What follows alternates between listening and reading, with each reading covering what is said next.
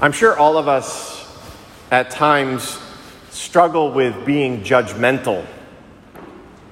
It's possible that you've had the experience of seeing someone at Mass and thinking, I can't believe that person's here.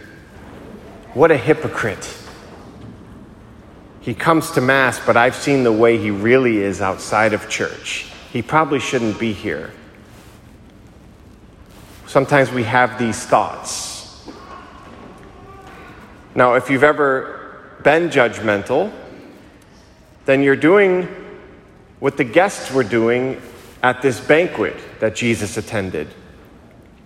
St. Luke tells us that the people at the meal were observing Jesus closely.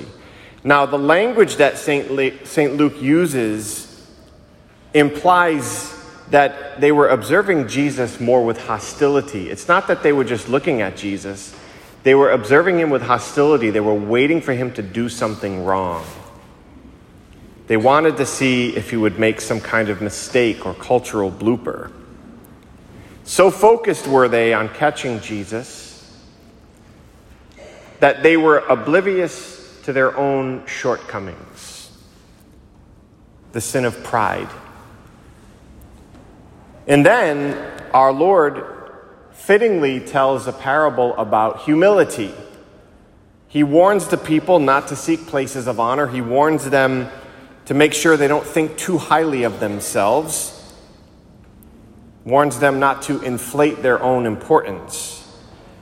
And again, this is a tendency that many of us may have because of original sin. This is a tendency that we may have when it comes to our religious practice, by the way.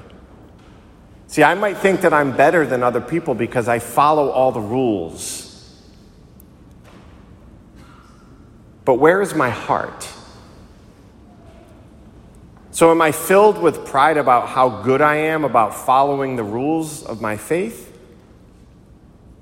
And then I judge people who don't follow the rules? See, sometimes if I do that, if I fall into that tendency, what happens is I lose the deep awareness that I should have that I need salvation. I need a Savior. I'm a sinner. When I'm so filled with pride and judgment, I lose sight of the fact that I need Jesus. I need salvation. I need His mercy.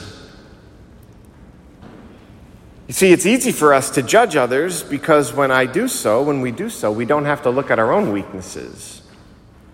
Our Lord told a similar story in the gospel. You may remember the parable about the Pharisee and the publican. It's a really powerful parable. It's a story about two, the two men that Jesus says were in the temple. You have the Pharisee, and the Pharisee says this prayer. He basically says, Lord, thank you that I'm not like everybody else. Thank you that I'm so good. I'm not a cheater. I'm not an adulterer. I tithe. I'm, I'm really good, Lord. Thank you for that. And then there's the publican who, eyes cast down, simply prays, O God, be merciful to me, a sinner. And Jesus says the publican was the one who left justified. Why? Because he knew he was a sinner. He knew he needed salvation. He knew he was in need of the Lord. You know, it's our Lord in this gospel today, it's important to note that he tells this parable at a banquet, at a, at a meal. Christ invites us to the banquet, the banquet of the Eucharist. Every Sunday we come, some of us come every day.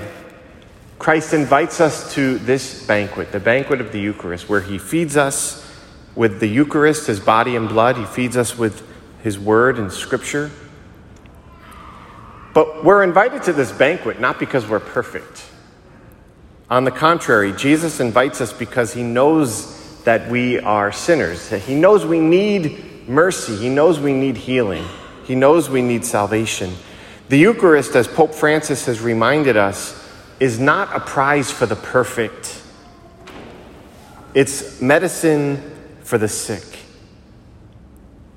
So we, I think we have to be careful that we don't become too judgmental of people. That, because we don't know what people are going through, we don't know their sufferings, we don't know their problems. And the bottom line is, oftentimes when I judge other people, it's because, as I said, I don't want to look at my own faults. We're all sinners, we all struggle.